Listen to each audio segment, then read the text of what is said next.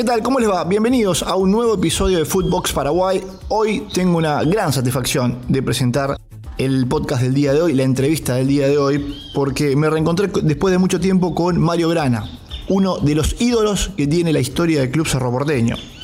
Ha jugado en Argentina, ha jugado en México, por supuesto que aquí en Paraguay, donde ha cosechado títulos, ha metido goles importantes, donde ha estado dirigiendo también. Pero uno lo recuerda con todo ese carácter, la entrega, la garra que ponía cada vez que salía a la cancha, a morder la cancha, y uno lo recuerda sobre todo en esos partidos clásicos, donde también ponía todo lo que había que poner y cuando uno habla casi de los clásicos y empieza a recordar, se acuerda de, Mario Grana este, y de, ese jugador que tanto ponía en el césped y que tan identificado está, por supuesto, con la camiseta de Cerro Porteño. Hoy dirigiendo a las formativas del club y, además hicimos un repaso justamente por esto, eh, cómo es trabajar con los chicos, lo que ha afectado la pandemia, eh, cómo está el fútbol actual, se está a punto de resolver el campeonato y de hecho Cerro Porteño es uno de los equipos que está peleando ahí arriba, vendrán también las eliminatorias, bueno, eh, muchos temas que hemos tenido la satisfacción de vuelta de compartir con Mario Grana, les dejo aquí esta entrevista, disfrútenla en Footbox Paraguay. Esto es Footbox Paraguay con Nico Lithix, un podcast exclusivo de Footbox. Bueno, Mario, querido, un gusto encontrarnos. Bueno, primero que nada, preguntarte cómo andás, en, qué momento te agarro de, tu carrera, de tu vida.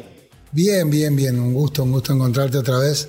Eh, bien, tranquilo, eh, por suerte trabajando ahí en la formativa de Cerro eh, estoy como coordinador general de formativas y fútbol infantil. Así que bien, contento, es un desafío muy grande. Los chicos este, son el futuro de, nuestro fútbol, así que ahí metiéndole con todo. Ahora con todo lo que ha pasado digo, de la pandemia, es como que también eh, con los chicos hay que, hay que trabajar en la parte mental y, también eso. Sí, también no, aparte eh, los chicos sabemos que al principio seguramente entrenaron, pero después se dejaron estar, ¿no? Por como, como todos, estar encerrados dentro de una casa. Eh, así que hay un proceso, hemos tenido muchos lesionados de rodilla y entonces hay que hacer un proceso tanto en lo psicológico como en lo físico. Eh, ¿Extrañas salir a la cancha? Porque por supuesto yo te veo a vos y me acuerdo esos clásicos y cómo la luchabas y la garra que ponías ahí adentro. Sí, la verdad que sí, se extraña. Más que nada cuando, cuando se juegan los clásicos. Después los, partidos así normales no los sufro tanto.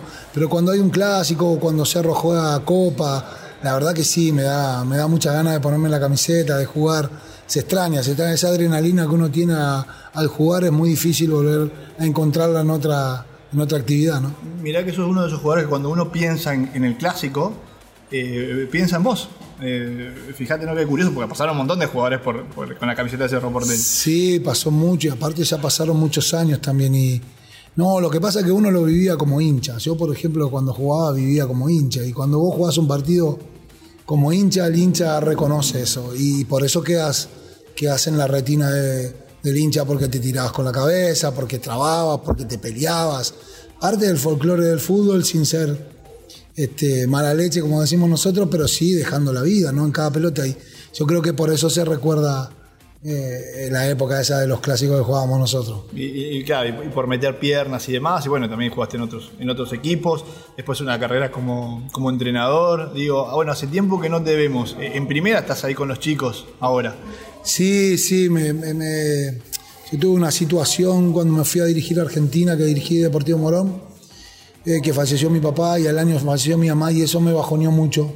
Yo ya había dirigido acá en Paraguay, volví a dirigir acá, pero me di cuenta que no estaba con la fuerza en ese momento como para seguir dirigiendo y me tomé un descanso. Y después cuando vos te tomas un descanso, la realidad es que salí del, ruido. del ruido, claro, entonces me costó volver al fútbol. Por suerte hace cuatro años que estoy acá en Cerro, pero como que volví a empezar, ¿no? Empecé con el fútbol infantil, ahora estoy con, también con, el, con, el, con la formativa, con lo que sería inferiores.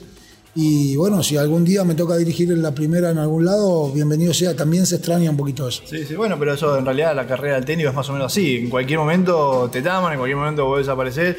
Y además, este, bueno, la presión, un laburo con mucha presión.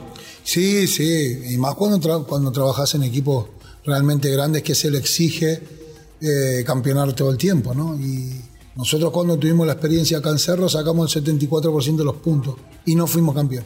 Así que imagínate la presión que teníamos y nos autopresionamos porque estar acá en cualquiera de los equipos grandes ser campeón. Y bueno, pero es una linda presión. Yo digo que, que, que el que dice que una presión mala no sirve para esto.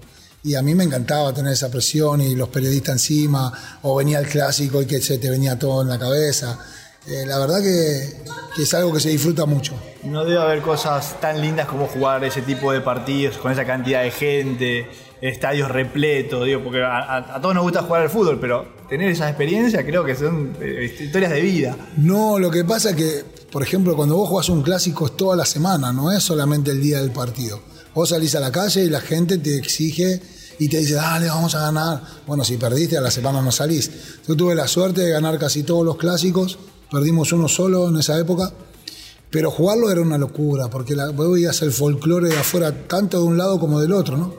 Y daba gusto, porque no todos los partidos se juegan en cancha llena. Y cuando vos jugabas un clásico lo esperabas por todo ese folclore, por todo lo que hacían ustedes los periodistas y por todo lo que hacía la gente en la calle. Eh, va, lo, lo, los chicos que estás dirigiendo, vas a, vas, digo, ves con, muchos, con mucho talento y demás, que lo, uno se puede ir dando cuenta que pueden salir grandes jugadores? Yo creo que sí, estamos, estamos teniendo varios jugadores eh, en, casi todas las categorías, siempre hay dos o tres de, destacados. ¿no? Nosotros lo que estamos haciendo es cada dos categorías hacer una selección y eso le presentamos al, al técnico de primera para que pueda ver, para que pueda ver lo que nosotros creemos que es lo mejor. ¿no? Y cómo se firman los partidos y todo eso también. Cuando vemos que se destacan, hacemos un compilado y le mandamos al técnico de primera para que él por lo menos esté al tanto de los chicos que están abajo. No quiere decir que ellos vayan a subir, pero por lo menos pasar un informe de lo que vamos teniendo. ¿no? Los chicos que nosotros hoy tenemos en la 14 son los que venían conmigo en el fútbol infantil. El 80% ya venía en el club. Y creo que ese esa cadena que estamos tratando de hacer va a ser muy importante porque la identidad con el club es muy grande y la forma de juego también. Entonces, hoy esa categoría informativa está primera. Si tenemos, si Dios lo quiere, dentro de dos fechas campeón. Y es un trabajo que viene no de ahora, sino de hace, de hace dos o tres claro, años. Y esos chicos van a, van a ir llegando de a poquito. Y de a poco, de a poco. Tienen 14 años, recién claro. empieza, pero tienen ya todos los representantes alrededor, una locura. Ese, ese mundo es una locura, pero bueno, es, es, así, es lo que hay, los chicos se tienen que ir acostumbrando. ¿Tenés, que lidiar con los padres también? Informativa no tanto, informativa como que está 14 un poquito, pero si vos los guiás a los padres y le decís, eh, se calman, no tanto como si fuera una escuela de fútbol, ahí sí, ahí es una locura, ahí es una locura total. El, el campeonato del de primera, digo, ¿cómo, cómo lo ves? Está ahí peleado entre el Cerro, Guaraní. Hermoso, me parece que se puso muy lindo. Eh, lo agarra en un momento a Cerro muy bueno, eh, sabe a lo que juega y agarra un Guaraní que es bueno también, así que creo que va...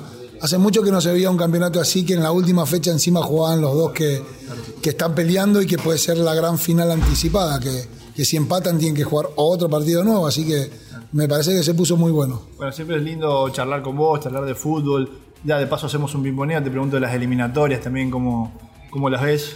Sí, bueno, fue verlo a, Paraguay en este, en este momento es triste, ¿no? Porque está casi afuera, si bien matemáticamente todavía se puede y no hay que perder la esperanza, eh, al verlo jugar a veces a uno se le va esa esperanza, ¿no?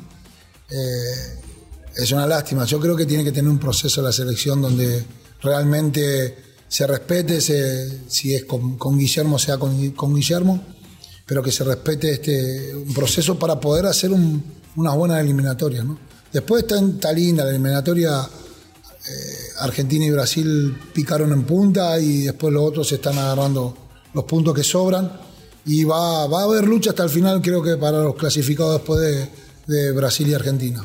Eh, ¿Seguís todo? Eliminatoria, campeonato local, fútbol del exterior, y hoy, estaba, y hoy estaba viendo la Champions, vi dos partidos de la Champions, me gusta, me gusta ver, me gusta analizar. Uno siempre que ve aprende, más con esos entrenadores que están en la Champions, ¿no? Eliminatoria veo todo. Eh, trato, trato de informarme, la verdad que no soy un loco que va a estar las 24 horas, pero 23, por lo menos 22 estoy. Bueno, Mario, un gustazo, como siempre. No, un gusto hablar con vos de nuevo. Footbox Paraguay con Nicolas Litix, exclusivo de Footbox.